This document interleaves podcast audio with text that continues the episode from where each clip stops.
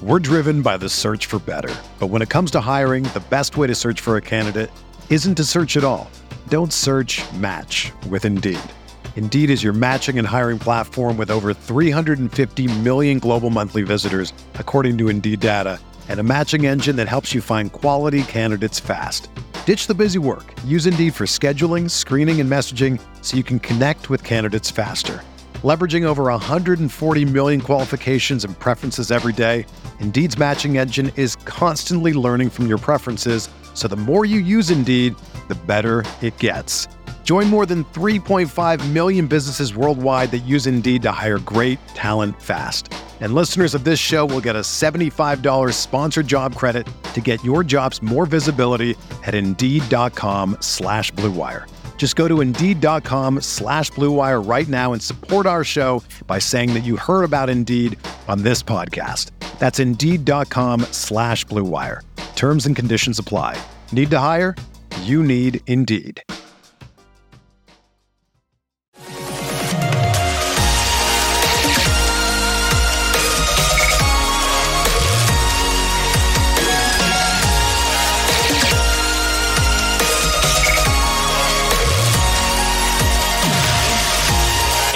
We go. Episode 766 of the Al Galdi podcast. It is Tuesday, February 20th, 2024. What is the first day on which NFL teams this offseason can designate franchise and transition players? It is from February 20th to March 5th at 4 p.m. Eastern that NFL teams can slap franchise and transition tags on players. It does seem unlikely that the Commanders will be slapping any of their players with a franchise tag or transition tag. Washington, of course, is quite familiar with slapping players with franchise tags. The team in the 2023 offseason franchise tagged interior defensive lineman Daron Payne. The team in each of two consecutive off seasons, the 2020 and 2021 off seasons, franchise tagged right guard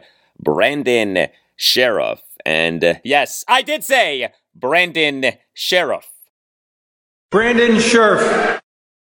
Yes, Brendan Scherff. Thank you, NFL Commissioner Roger Goodell. Hello and welcome to this Tuesday installment of the Al Galdi podcast. Well, Commanders General Manager Adam Peters may not be franchise tagging or transition tagging any players this offseason, but he does have a new right hand man, Commanders Assistant General Manager Lance Newmark, who was hired in a hiring that was officially announced last Wednesday afternoon. Uh, Lance Newmark spent the previous 26 seasons working for the Detroit Lions. And so, next segment, we're going to welcome on a terrific guest to talk Lance Newmark and much more. Dan Miller. Uh, Dan Miller is the radio play by play announcer for the Lions. He also is the sports director for Fox 2 in Detroit. He also is from the Washington, D.C. area, used to work in this area, and he's going to tell us what the commanders are getting and Lance Newmark. Do the Commanders in Adam Peters and Lance Newmark. Do the Manders in Adam and Lance now have the kind of NFL draft intellect uh, that will lead our team to stacking one good draft after another. Uh, boy, I hope so. Uh, also, Dan Miller is going to talk to us about what the Commanders can learn from the Lions' great turnaround. Uh, what went wrong for the Commanders' new run game coordinator slash running backs coach Anthony Lynn in his one season as Lions offensive coordinator, the 2021 season. How now former Commanders general manager and current Commanders senior personnel executive slash advisor to the GM Martin Mayhew is viewed in terms of his many years with the Lions. And yes, we will talk some about the saga between the Commanders and Lions offensive coordinator Ben Johnson. Not much, but some. Uh, but Dan Miller, next segment with intel on Lance Newmark and a lot more. Also, on the show, I will discuss the big Nationals news from Monday afternoon. The Lerners are no longer exploring selling the Nats. I have a lot to say about that. And I'll review a stunning result in college basketball on Monday night. Virginia Tech annihilating Virginia 75 41 at Cassell Coliseum in Blacksburg, Virginia. That the Cavaliers lost may not have been stunning, but how they lost was the Hokies humiliated the Wahoos. You can hit me up on X at Al Galdi. You can email me, the Al Galdi podcast at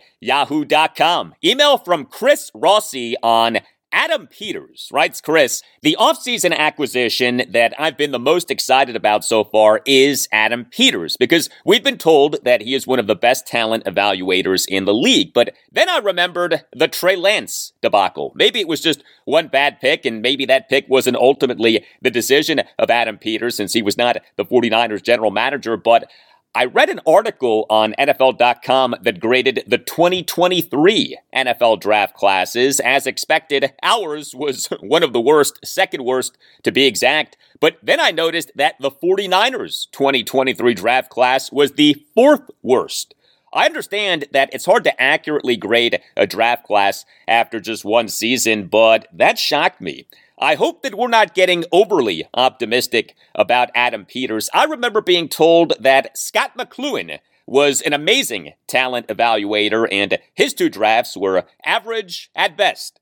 Fingers crossed. Uh, thank you for the email, Chris. Uh, interestingly, both Adam Peters and former Redskins general manager Scott McCloughan, a friend of this podcast, uh, are known in large part for their tenures with the San Francisco 49ers, right? Adam was with the Niners from January 2017 to January 2024, and Scott was with the Niners from February 2005 to March 2010, including serving as Niners general manager from January 2008 to March 2010. I would say a few things regarding Adam Peters and whether we are perhaps getting too excited over his work with the Niners. Uh, first of all, it is true that the Niners have drafted very well in recent years. There really is no denying that, and Adam Peters was a big part of this good drafting, and there's no denying that. Uh, like I said, he was with the Niners January 2017 to January 2024. He was their vice president of player personnel January 2017 to February 2021.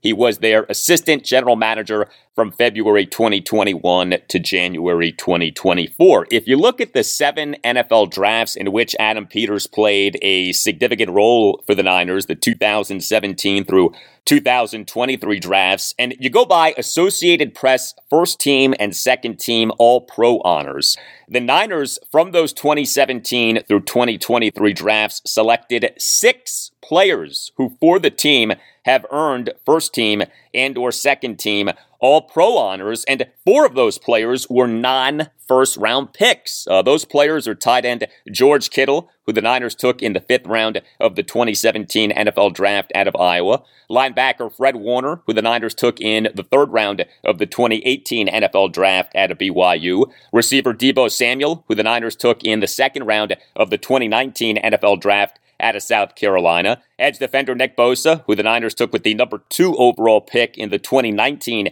NFL draft out of Ohio State. Receiver Brandon Aiyuk, who the Niners took with the number 25 overall pick in the 2020 NFL draft out of Arizona State. And safety Talanoa Hufanga, who the Niners took in the fifth round of the 2021 NFL draft out of USC. And not included on that list is quarterback Brock Purdy, who the Niners took with the very last pick in the 2022 NFL draft and who has been one of the best quarterbacks in the NFL over the last two seasons. Does the Niners 2023 draft look sensational right now? no.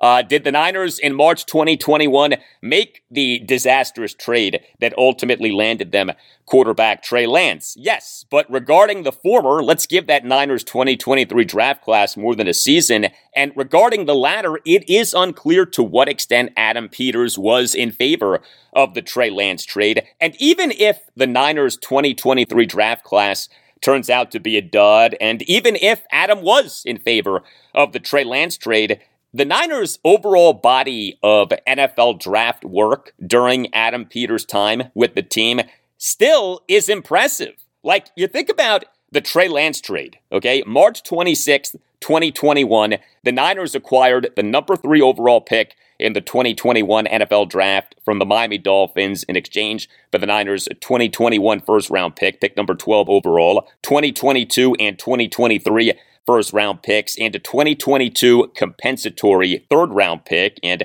the Niners, with that number three overall pick, in the 2021 NFL Draft took quarterback Trey Lance. However, it says a lot that the Niners made that bad of a trade and yet still had at least 10 wins in each of the next three regular seasons, 2021 through 2023. Like, in an odd way, the debacle that was the Trey Lance trade makes Adam Peters look better, not worse, because the Niners made this really bad trade and yet still did well. The trade did not set the Niners back, and the big reason for that was the Niners' very good drafting, of which Adam Peters was a major part.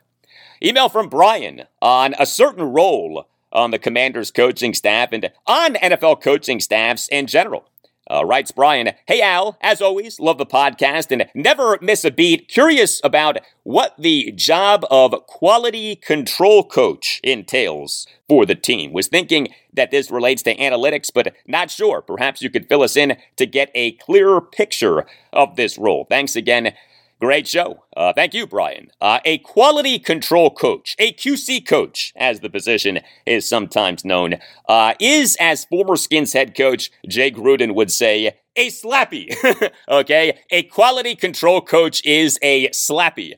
Uh, quality control coaches are the lowest coaches in a coaching staff hierarchy, are almost always young coaches, uh, and are usually guys or girls uh, just getting into the coaching profession. And what quality control coaches do basically is whatever the other coaches on the coaching staff do not want to do. Uh, this can be a variety of things. For example, the Commanders' offensive quality control coach is a Shane Toub. Uh, he is the son of Dave Toub, who is the Kansas City Chiefs assistant head coach and special teams coordinator. Uh, so, say offensive coordinator Cliff Kingsbury wants to see what the defense of the Commanders' next opponent has done on all third and sevens or longer in a season, Shane Toub uh, can prepare such a video cut up. Uh, the work of quality control coaches can include statistical analysis, but more and more NFL teams employ other people specifically for statistical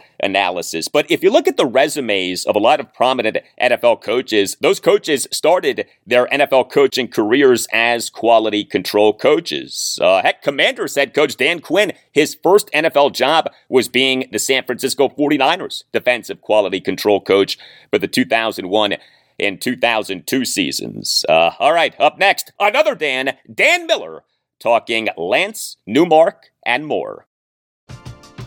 We're driven by the search for better. But when it comes to hiring, the best way to search for a candidate isn't to search at all. Don't search match with Indeed. Indeed is your matching and hiring platform with over 350 million global monthly visitors, according to Indeed data, and a matching engine that helps you find quality candidates fast. Ditch the busy work. Use Indeed for scheduling, screening, and messaging so you can connect with candidates faster. Leveraging over 140 million qualifications and preferences every day, Indeed's matching engine is constantly learning from your preferences, so the more you use Indeed, the better it gets. Join more than 3.5 million businesses worldwide that use Indeed to hire great talent fast. And listeners of this show will get a $75 sponsored job credit to get your jobs more visibility at Indeed.com slash BlueWire. Just go to Indeed.com slash BlueWire right now and support our show by saying that you heard about Indeed on this podcast. That's Indeed.com slash BlueWire. Terms and conditions apply. Need to hire? You need Indeed. When you need mealtime inspiration, it's worth shopping Kroger, where you'll find over 30,000 mouthwatering choices that excite your inner foodie. And no matter what tasty choice you make, you'll enjoy our everyday low prices, plus extra ways to save, like digital coupons worth over $600 each week. You can also save up to $1 off per gallon at the pump with fuel points. More savings and more inspiring flavors make shopping Kroger worth it every time. Kroger, fresh for everyone. Fuel restrictions apply.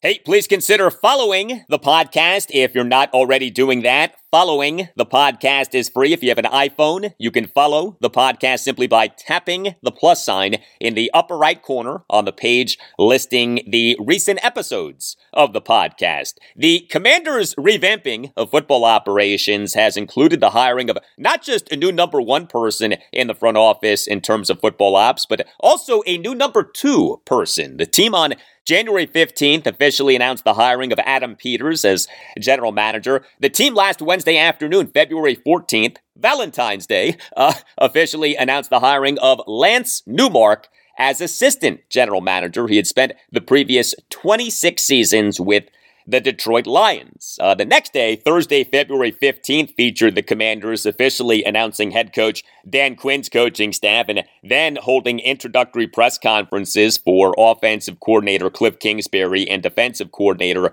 Joe Whitt Jr. So this hiring of Lance Newmark has gotten at least somewhat lost in the shuffle. But we on last Thursday's show, episode 763, did talk a good bit about Newmark, and we're now going to get some really good insight on Newmark and more. I'm very pleased to welcome to the Al Galdi podcast the radio play-by-play announcer for the Lions, Dan Miller. Uh, he has been the radio voice of the Lions since the 2005 season. He also is the sports director for Fox 2 in Detroit. He has had that job since 1997, and he is from the Washington, D.C. area. Uh, Dan went to George Mason University and worked in the D.C. area in the 1990s, including at WTEM, what was then Sports Radio 570, The Team. Uh, I, as a kid, listened to Dan on the radio. Uh, you can follow Dan on X at Dan Miller Fox 2. Hey, Dan, how are you? I'm doing well. How are you today? Doing well. Uh, appreciate you coming on. Uh, before we truly get going here, this past season for the Lions, 12 and 5 in the regular season, first division title for the franchise since the 1993 regular season, and then not one but two wins in the postseason off the team not having won a playoff game since January 1992. Having called Lions games for so many years, what was this past season like for you? It was pretty incredible. Um, and I think just to see these fans get some payback for all of the, you know, emotion and love and frankly money they've put into this team and faith and belief and hope and to get to be able to celebrate two playoff wins, you know, not be able to ultimately do what you want to do in this league, which is get to the Super Bowl and win it, but to see them be able to finally uh, see a team that showed something at the end of 2022 and then came back in 2023 and built on it, won a division for the first time in 30 years, won a playoff game for the first time in 32 years. Uh, just all those things added up to making it really special. And I think furthered the belief that there's something going on here that they can believe in. Uh, whereas in years past, they would put their faith in something and it would end up either being fool's gold or just a one year kind of run where they'd make a playoffs. It feels like this thing has staying power, and it was it was amazing to have two playoff games where you've never had a playoff game at Ford Field before. They were just able to check so many boxes this year that it um, you know it just felt more magical as the year went on. Yeah, was definitely cool to see from afar. Uh, so, of course, a part of the Lions doing so well was Lance Newmark. Uh, he spent the last 26 seasons, 1998 through 2023, in the Lions front office. He most recently was the Lions' senior director of player personnel. He had had that job since June 2022. He was the Lions' director of player personnel from May 2017 to June 2022. He was the Lions' college scouting director from May 2015 to May 2017. What are the commanders getting in Lance Newmark? Well, obviously, number one, somebody who's got a lot of experience. And number two, uh, what jumps out at me is just, you know, number one, I, I, know how good Lance is. I know how hard he works. I've watched him for, he was here for 26. I think I've been here for 27. So I've watched him the entire time. And the thing about Lance is just his ability to uh, stay from regime to regime to regime because we've been through a lot of people here in Detroit. But I think that's a testament to, you know, what people think about him how, easily it is for him to adapt and just the, the depth of his work and what people see when, when he hands in an evaluation on a player and, and sets up a board and helps to do that and helps to, to understand what's out there in terms of the college draft. And believe me, these guys all know each other. These guys are on the road, they see each other. Um, you got a great example there. Lance Newmark wouldn't be in Washington if, you know, Martin Mayhew didn't think the world of him. Because if this was somebody that wasn't able to pull his weight or wasn't talented or didn't give good evaluations, Martin Mayhew sitting right there would speak up and tell him. So, um, you know, I, I, don't know what the depth of the relationship between Adam Peters and, and Lance Newmark is, but my guess is these guys have seen each other out and about. They understand as they watch the other guys how they work, and I just think there's a ton of respect for Lance. And um, I, I've always just been impressed that everybody that has come through here, once they're here for a little while, they sing his praises and talk about how talented he is, how much he adds to the organization. And as I said, he has lasted uh, much longer in this organization than most with his ability to, to do what he does. So I think, you know, look, it was a great move for him to be able to move up, get a better title, uh, get a little more, you know, responsibility within the organization. That opportunity wasn't here. So if you got to move sometimes to do that, I think everybody here is happy to see Lance get that chance. The Lions football operations org chart. Uh, the president and CEO is Rod Wood. Uh, he oversees all football and business operations for the team. Uh, the Lions executive vice president and general manager is Brad Holmes. Uh, the Lions assistant general manager is Ray Agnew. Was Lance Newmark the number four person in terms of the Lions football operations power structure? Yeah, I, I don't know if necessarily how that power structure exactly works out. I think obviously you have Holmes at the top when it comes to personnel, and then Holmes is going to once the season ends work with Dan Campbell on what they think about players, and he's going to hear his opinion. But look, Lance is right there when it comes to setting up that board, helping them understand what's going on out there. Trusted certainly by.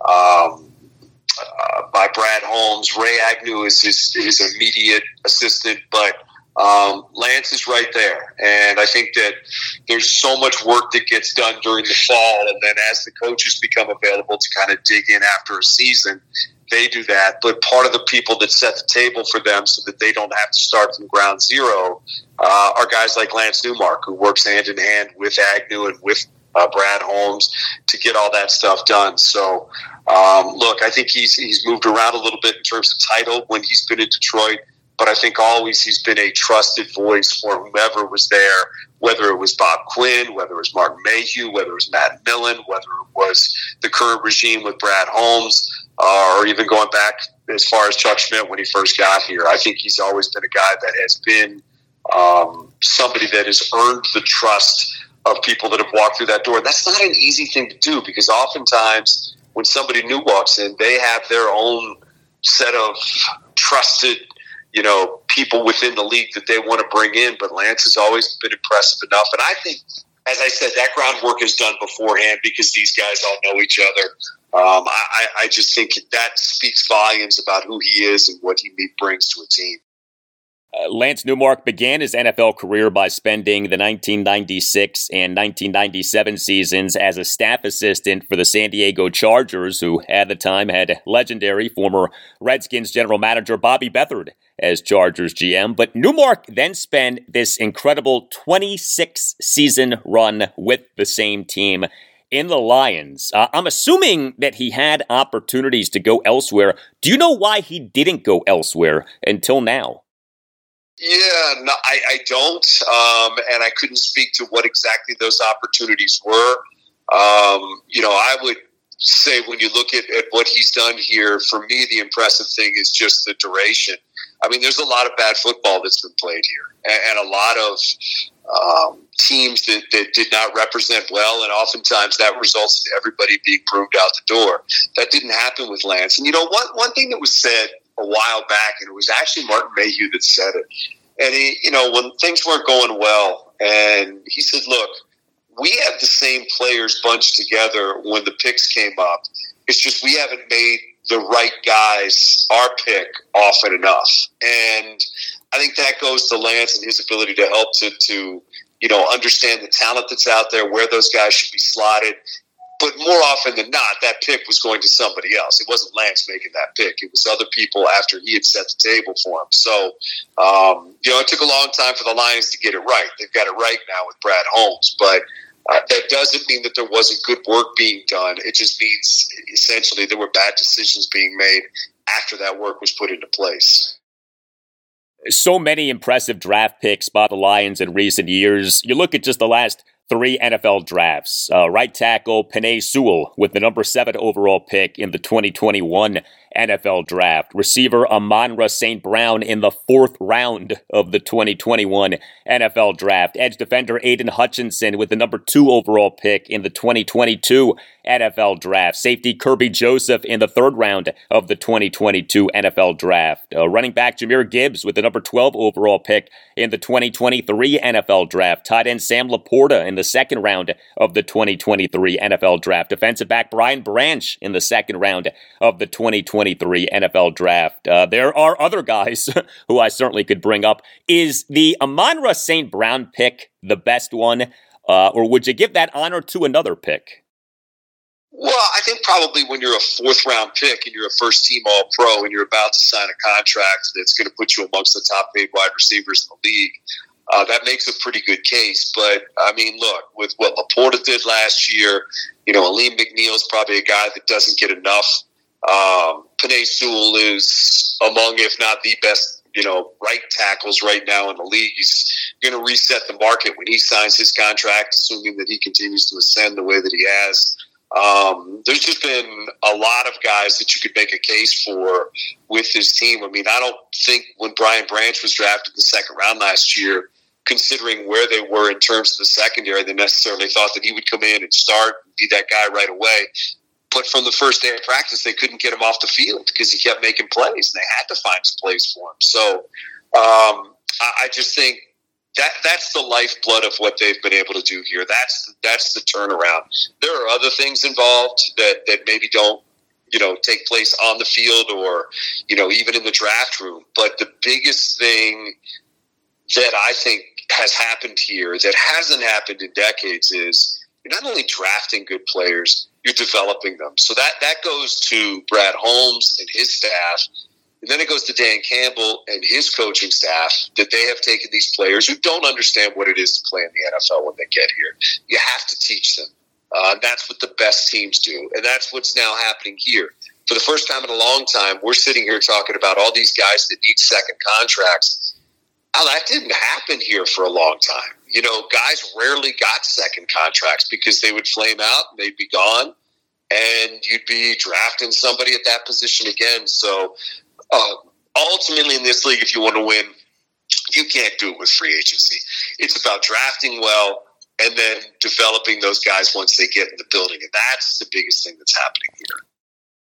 Much more with Dan Miller in moments, but if you enjoy this podcast, check out BGO Blind Pig, the official podcast of BGObsession.com. BGO Blind Pig is a roundtable discussion of all things Washington Commanders football. Lots of good and passionate Commanders conversation from Commanders fans who know the team well. You can find the BGO Blind Pig podcast on YouTube, on Apple Podcasts, or on any major podcast provider. Make BGObsession.com the home for your burgundy and gold obsession and make the BGO Blind Pig podcast one of your weekly DC football listens. We're talking with Dan Miller, the radio play by play announcer for the Lions and the sports director for Fox 2 in Detroit, about new Commanders assistant general manager Lance Newmark and also what the Commanders can learn from the Lions' turnaround, uh, which has been one of the biggest stories in the NFL over the last two seasons. The Lions had four consecutive double digit loss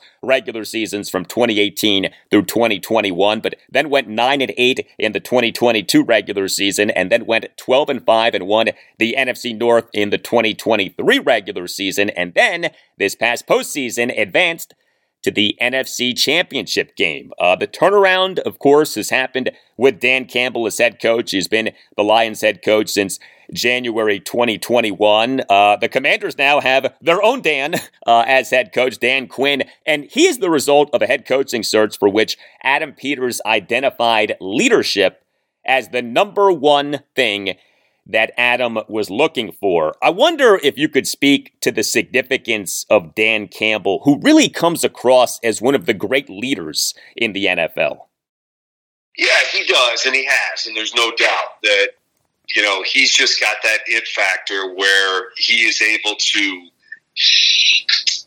The biggest thing Dan Campbell does is he's a beautiful job of setting the tone for the players, whether it's a day of practice or an upcoming game, to let them know exactly where they need to be.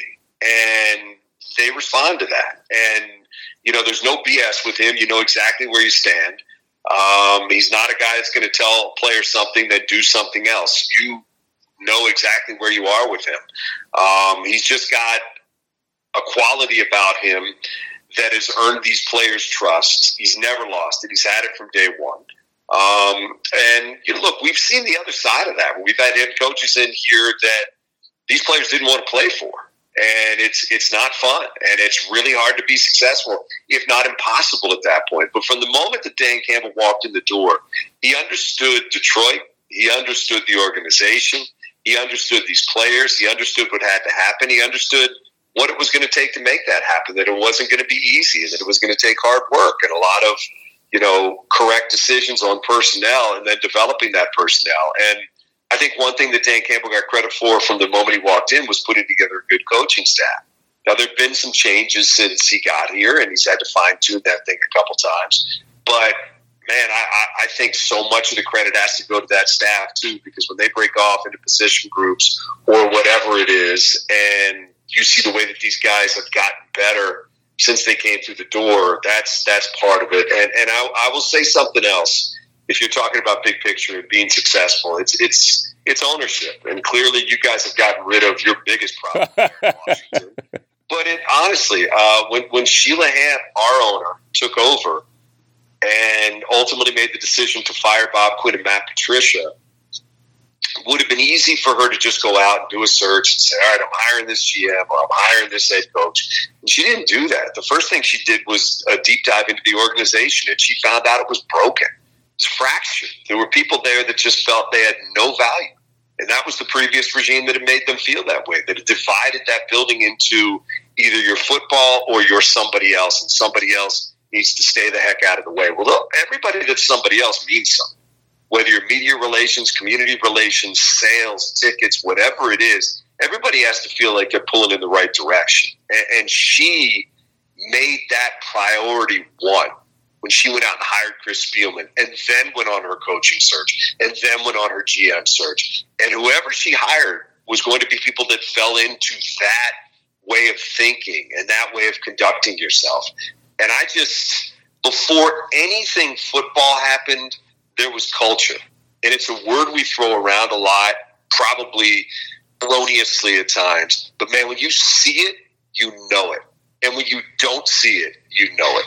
They've got that here. And that started with her.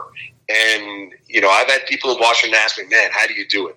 It's it is about getting the right people in place and letting those people do their jobs but man, they've got to do it a way that is holistic and, and gets everybody involved and makes everybody in an organization feel like they're pulling in the right direction. And, and that's going to be the key for for Washington is to do that. And look, I, have heard great things about Dan Quinn, and I've heard that players absolutely love him. So I, I hope he is the right guy, and I hope that you know he can bring that kind of of feeling of togetherness and and you know that this group's going to work together. And to me that's really where it starts. There's so much that goes into it but if you don't have that if you don't have that culture in your organization you're going to have a lot of trouble you mentioned former Lions and Buffalo Bills linebacker Chris Spielman, a big time presence in the Lions front office. He is a special assistant to Lions president and CEO Rod Wood and is a chairperson. But uh, Chris's brother, former Minnesota Vikings general manager Rick Spielman, uh, a member of an advisory committee put together by Commanders managing partner Josh Harris to assist in this uh, overhaul of the team's football operations. I have a few odds and ends Commanders related Lions questions for you. The Commanders have hired Anthony Lynn as their run game coordinator slash running backs coach. He spent the last two seasons as the San Francisco 49ers assistant head coach slash running backs coach. He's probably best known for having been the Los Angeles Chargers head coach from January 2017 to January 2021. But he also was the Lions offensive coordinator, January 2021 to January 2022. Uh, he was the Lions offensive coordinator prior to Ben Johnson being the Lions offensive coordinator. Uh, that 2021 season was Dan Campbell's first season as Lions head coach. Uh, their record for that regular season was just 3 13 and 1. What went wrong for Anthony Lynn as Lions offensive coordinator? You know, it just didn't work. Look, he's a good football man. He's proven himself, and nothing I'm going to say is going to take away from that. But I just don't think there was there was not a, an ability to get on the same page with Jared Goff. It just didn't look like those two fought the same. And you just juxtapose that to the way that, that Ben Johnson and, and Jared Goff have gotten along and, and, worked together on bringing this offense along, and uh, just the open door policy that, that Ben has with, with Jared. Not to say that it wasn't there with Anthony, but it just didn't work. That's the best thing I can say, and I and I don't want to say anything that comes across as negative for Anthony Lynn because I, his resume speaks for itself. But there are times where there's just relationships or a place where it's just not the right place or relationship for you. And I think that was the case here in Detroit. And I think he realized that. I think Dan Campbell realized that, and they just moved on. And Anthony Lynn obviously moved on to, you know, be successful elsewhere and has been successful elsewhere. So I think it's just one of those cases where it just didn't work. You've brought up Martin Mayhew. Uh, he actually is remaining with the Commanders. Washington in January 2021 hired Martin as their general manager. The team last Wednesday afternoon announced that he had been demoted to senior personnel executive slash advisor to the GM. Uh, but he, of course, was with the Lions for years. 2001 to 2015 was their general manager from September 2008 to November 2015. How is Martin Mayhew looked back on as Lions GM? You know, I, I think number one, uh, love Marvin uh, Martin. I, I, covered him as a player and then worked with him here in Detroit. So, I, you know, I, I, consider him a friend, number one, uh, and I have immense respect for him and, and what he's done in this league. And, you know, it wasn't easy because he had the Millen tag on him when he took over as GM and, and took over an 0 16 team. And look, he got him to the playoffs and turned an 0 16 team into a playoff team. They had some unfortunate injuries. The team we had in 2014 here was, man, it was probably the best team that until this one came along that we'd had since the 90s. That 2014 team was really good, historically good on defense. But, you know, going back to the Anthony Lynn situation, they had a, a situation with an offensive coordinator here in 2014 who did not see eye to eye with Matthew Stafford. And he was gone midway through next year. So that just speaks to how everything kind of has to be in place because had they had an offense that was kicking on all cylinders, uh, man, I, like I said, I just honestly believe that defense could have done some damage, or that that team as a whole that lost to Dallas with a picked up flag and the pass interference and all that stuff. So look, Martin did some really good things here, and bringing in Jim Caldwell was a good thing here, and making the playoffs. But they just couldn't get over the hump. And I think, you know, when all was said and done, that's ultimately what was his undoing here was they got to the point where they were good and they were viable, but they just couldn't take the next step and win a playoff game in advance. But again, Martin's good football man, and I've watched him work, and I understand how he thinks and, and what he did. And it's not easy to take over an 0 16 team in 2009, coming off the 2008 season, and then making the playoffs in 2011. And um, he did that, and I think there are people here certainly that respect his work. Uh, but again, I think in the end, it was just that inability, some of which he could control, some of which he couldn't, of just not being able to get over the top. And then one more for you. I mentioned him, Ben Johnson. Uh, I'll be honest, we're kind of talked out about whatever it is that happened between the Commanders and Johnson, but uh, clearly things did not work out. Uh, and it is really unfortunate that things got as ugly as they got between the Commanders and Johnson. But from your vantage point, what do you think is the accurate depiction of what went down with Ben Johnson in this offseason's NFL head coaching cycle? I don't know. I, I, I, have not spoken to Ben. I don't think he's going to be, you know, telling pe- people exactly what it was. It just seemed like it wasn't the right fit for him. And that's me reading the tea leaves. I, I will echo what you said.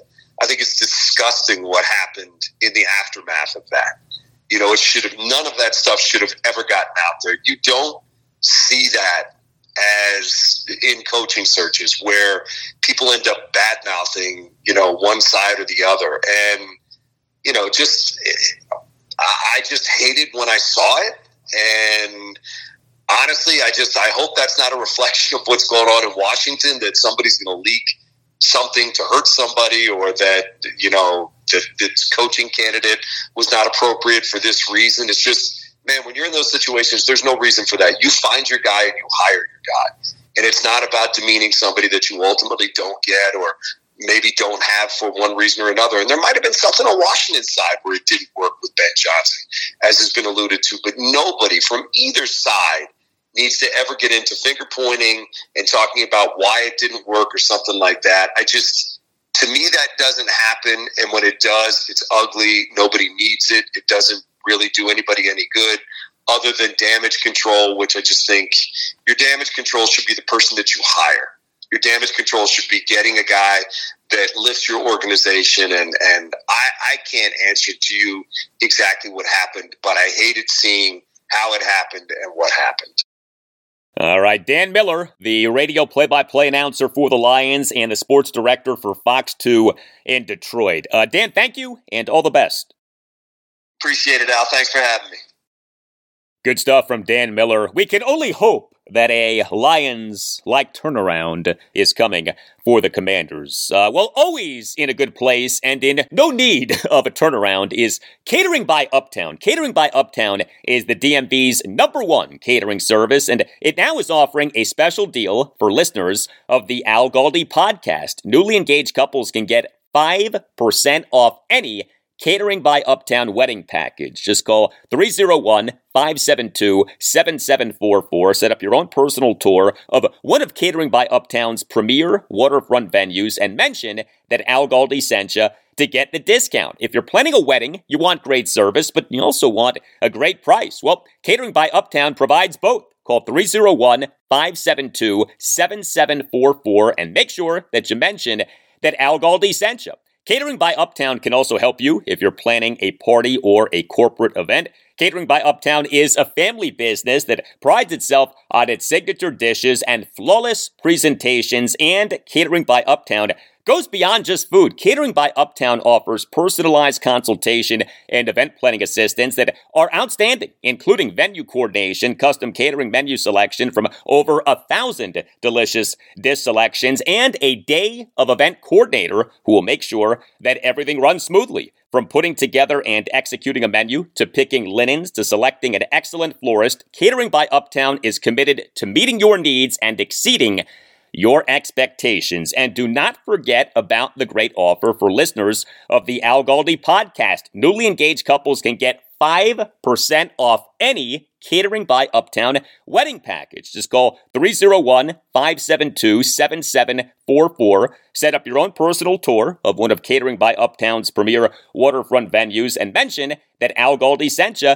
to get the discount. That's 301 572 7744 and make sure that you mention that Al Galdi sent you.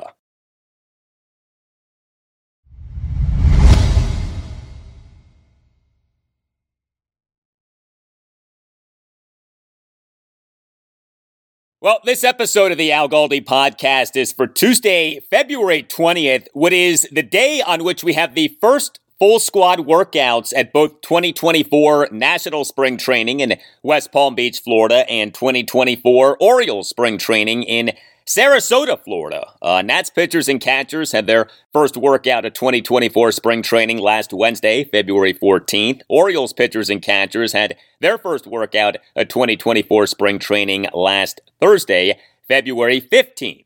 Uh, the notable developments at Nationals and Orioles spring trainings have had to do with pitcher injuries. We last Wednesday learned that Nats reliever Mason Thompson has been shut down due to right elbow discomfort. Uh, that is concerning. Uh, he has a history of injury problems, and anytime that you hear about elbow discomfort, you think Tommy John surgery. Uh, we last Thursday learned that two Orioles starting pitchers, Kyle Bradish and John Means, are expected to begin the 2024 regular season on injured lists. Uh, Bradish is dealing with an ulnar collateral ligament sprain in his right elbow. That is concerning. Uh, the UCL is the ligament on which you undergo Tommy John surgery, and Means is behind other pitchers due to having experienced left elbow soreness late last regular season. Means underwent Tommy John surgery on his left elbow on April 27th. 2022. However, the single biggest news item to emerge from Nationals or Orioles spring training is what broke on Monday afternoon the news that the Lerners are no longer exploring selling the Nats. Said Nats managing principal owner Mark Lerner to the Washington Post, quote, nothing has really changed. We've just decided that it's not the right time or the place to sell the team. We're very happy owning the team and bringing us back a ring one day. End quote. and to this I say boo. A big fat boo. Uh, the dream scenario is no more. The dream scenario, as outlined on this podcast, was the Commanders, the Orioles, and the Nationals all getting sold within a year or two of each other. We were two thirds of the way there. Dan and Tanya Snyder sold the Commanders to the Josh Harris Group in a transaction that was officially completed last July 21st. Uh, it was just a few weeks ago, January 31st, that it was announced that the Angelos family had agreed to sell the O's to a group being led by two private equity billionaires, David Rubenstein and Michael Arougheti. But now the Lerners are no longer exploring selling the Nats. And thus ends a uh, rather bizarre near two year saga. It was on April 11th.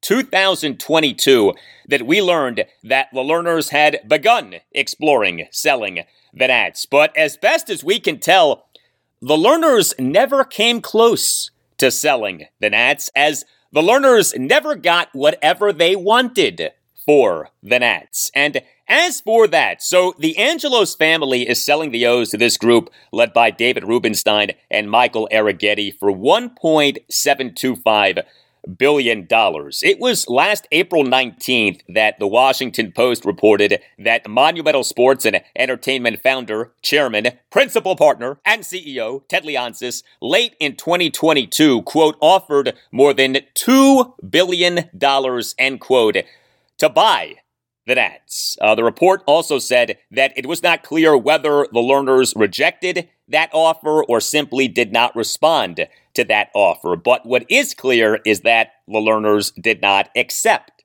that offer. Now, Washington, D.C. is a much more lucrative and attractive market than Baltimore is, but if the O's are selling for $1.725 billion, I don't know how much better than more than $2 billion that the Lerners were ever going to do for the Nats. Understand that the record sale price for an MLB franchise is $2.4 billion uh, for the New York Mets in 2020. The Mets are worth more than the Nats are worth. Also, Forbes, uh, it in March 2022 valued the Nats as being worth $2 billion, and Forbes in March 2023 valued the Nats as being worth $2 billion. Yes, the value of the Nats did not go up from 2022 to 2023. But even with Forbes valuing the Nats at $2 billion, the Lerners were not good with more than $2 billion from Ted Leonsis for the Nats late in 2022. I mean, what exactly did the Lerners want? MLB franchises are not NFL franchises. The Josh Harris Group bought the Commanders for $6.05 billion. The Lerners were never going to get even half of that for the Nats, and yet the Lerners seemingly acted like they should have gotten at least half of that for the Nats. Uh, I have been told the following by someone in the know. Not all of the Lerners were on board with selling the Nats. And I do think that that was a big part of what went on here. Yes, Mark Lerner is the Nats managing principal owner, he is the controlling owner. But my understanding is that the Lerners make major decisions via vote or via consensus. And so when we say Lerners, we really are talking about Lerners, right? The plural of Lerner. And we are talking about a good number of people. There is managing principal owner Mark Lerner. There also are six principal owners of the Nats. Uh, they are Annette M. Lerner, Marla Lerner Tannenbaum, Deborah Lerner Cohen, Robert K. Tannenbaum, Edward L. Cohen, and Judy Lankin Lerner. Mark, Annette, Marla, Deborah, Robert, Edward, and Judy. and my understanding is that they were not all on the same page when it came to selling the Nats. In fact, my understanding is that Mark Lerner himself did not want to sell the Nats.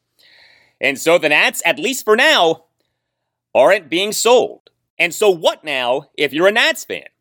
Well, the Lerners, now that they're not selling, need to recommit to making the team great again. And that is not about spending on players, not yet anyway. I know that a lot has been made of the Lerners not spending big on players in recent years.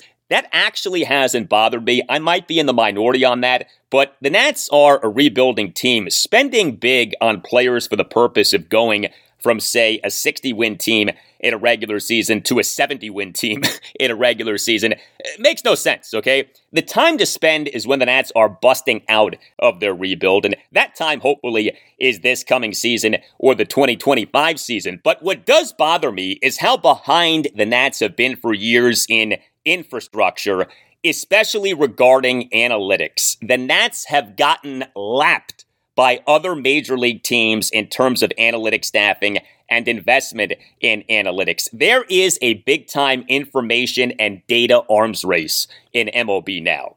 And if you're not competitive in that arms race, you get left behind. And the Nats have not been competitive in that arms race. And so they consequently have gotten left behind. The number one reason that the Nats fell off a cliff after their 2019 World Series championship season was not injuries, was not players getting older, was not the team not re signing certain players, was not COVID. No. The number one reason that the Nats fell off a cliff after their 2019 World Series championship season was bad drafting slash player development. The Nats had become really bad at drafting slash player development. And so that next wave of great Nats players wasn't there. Now, the bad drafting slash player development hopefully is changing, but part of the big time fall off in drafting slash player development was the Nats not having the kind of analytics department that can compete with the analytics departments of the Los Angeles Dodgers and the New York Yankees and the Atlanta Braves and the Houston Astros. The Lerners are not cheap when it comes to spending on players. The Nats, per Cots baseball contracts, ranked in the top 10 in MLB year end 40 man payroll in each of eight consecutive seasons 2013 through 2020. But the Lerners have shown a reluctance to spend on infrastructure. And this goes back years. This goes back to when the Lerners bought the Nats in 2006 that reluctance needs to go bye bye, okay?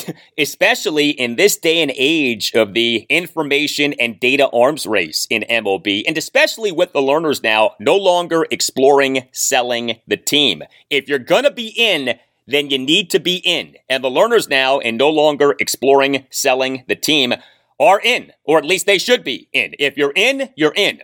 Uh, the Nats, over the last few months, underwent drastic and really much needed change in their baseball operations, but there still are staffing questions with the Nats front office, to say nothing of whether president of baseball operations and general manager Mike Rizzo still should be running Nats baseball ops. You know, that's a different conversation. But look, when it comes to Mike Rizzo, I like a lot about Mike. You have to respect all that Mike has accomplished with the Nats, but he is the person who presided over the Nats' very bad drafting slash player development that made them have to rebuild in the first place. Bottom line, though, if the Lerners now are in, they need to be in and they need to spend more, not necessarily on players, not yet anyway, but on infrastructure. Uh, I'm not holding my breath on this happening, okay? But this needs to happen. Nats fans deserve for this to happen.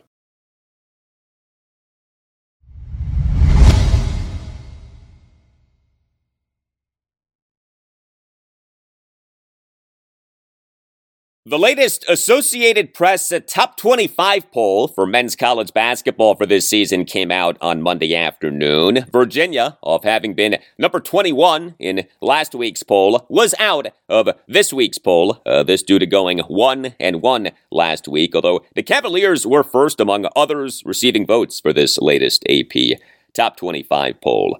Uh, I would not be expecting the Cavs to be getting many more votes for next week's AP top 25 poll. We on Monday night had the latest installment of the Commonwealth Clash, and the result was a Commonwealth crushing. Uh, Virginia Tech demolished Virginia 75 41 at Cassell Coliseum in Blacksburg, Virginia. Yes, 75 41. The final score of this game was Virginia Tech 75, Virginia 41. The Hokies led by at least 20 points for the entire second half. The 34 point victory, the second largest margin of victory for Tech ever in a game against Virginia, trailing only a 35 point win on February 18th, 1961, in War Memorial Gym in Blacksburg, Virginia. Uh, this was just the Hokies' second win in six games. Tech for this season now is 15 and 11 overall and 7 and 8 in the ACC. The Cavs now have lost two of their last three games and for the season are 20 and 7 overall and 11 and 5 in the ACC. The Hokies were coming off a 96 81 loss at then number 7 North Carolina this past Saturday afternoon in a game in which their defense was not good. Well, Tech's defense on Monday night was good, and the Wahoo's offense, which is not trustworthy, was not good. Uh, the Hokies held the Hoos to just 41 points, including just 16 points in the first half. The Hokies held the Hoos to just 2 of 12 on threes and just 15 of 40 on twos. The Hokies held the Hoos to just 7 free throw attempts the entire game. The Hoos went 5 of 7 on free throws. The Hokies held the Hoos to just 7 assists versus 12 turnovers. Uh, 6'4 Isaac McNeely was the only UVA player to score more than 7 points. He in 29 minutes, 8 seconds as a starter went 1 of 4 on threes, 3 of 4 on twos, and 2 of 2 on free throws. He finished finished with 11 points, two rebounds, and a plus minus rating of minus 25.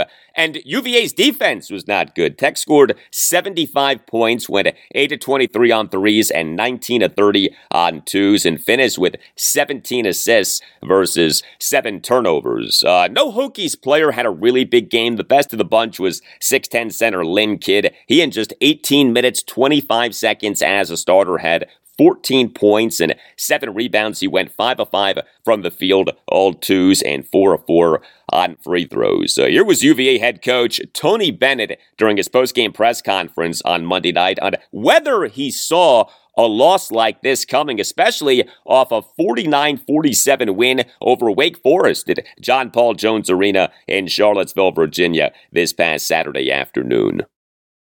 Yeah, well, I mean, it's a quick turnaround from obviously the um, the Wake game. Uh, we struggled offensively against Wake, um, but but played real hard defensively, and obviously our crowd uh, ignited us and knew how challenging this place is to play and um, how good Virginia Tech is at home and their their experience and their talent. Um, but um, you know, again, we just maybe it was like 12 to 14 or whatever it was, and then they just took off and um, they were very they guarded us very well. They were very physical. We didn't handle that physicality well. Um, and then um, we were behind in every way, shape, and form on the defensive end. So they thoroughly outplayed us, and that's you know that's that's a tough way to go down. Um, but um, you know when you when you look at it and you say, look, we, we're on a fine line, and if we're not if we're not right, um, separation can occur. That's happened to us this year a few times. Um, it happened to us. You know, you'd hope at this stage. That it wouldn't, but it did, and it's a credit to how well Virginia Tech played, but also that uh, we we didn't have the right the right uh, the right mindset or the ability to, to withstand their runs to try to climb back in, and that's where you know your soundness is really challenged, and you know you got you got to compete. It was physical, and um, the aggressor went. They were the aggressors, and they certainly dominated us in pretty much all areas.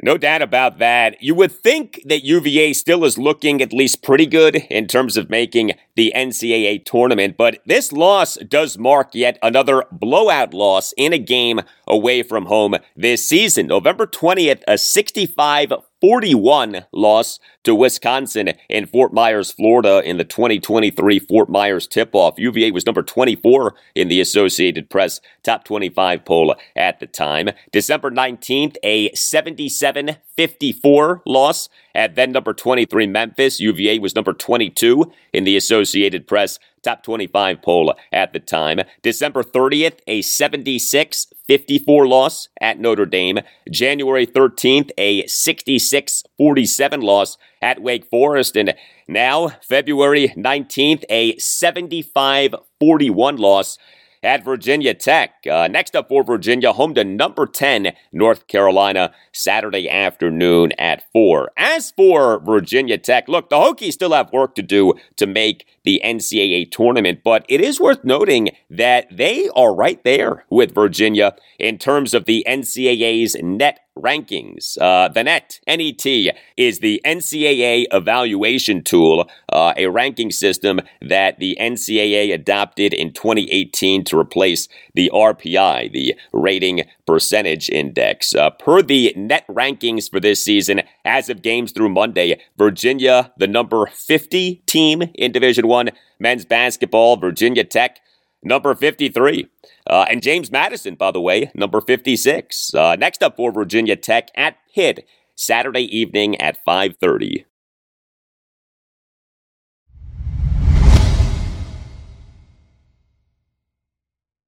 And that will do it for you and me for now. Keep the feedback coming. You can hit me up on X at Al Galdi. You can email me, the Al Galdi podcast at yahoo.com. Wednesday show, episode 767. We'll include a lot for you on the Commanders. Also on Wednesday show, I'll talk Capitals and Maryland basketball. The Caps are home to the New Jersey Devils Tuesday night at 7. The Terrapins are at Wisconsin Tuesday night at 9. Have a great rest of your Tuesday, and I'll talk to you on Wednesday. Brandon Scherff.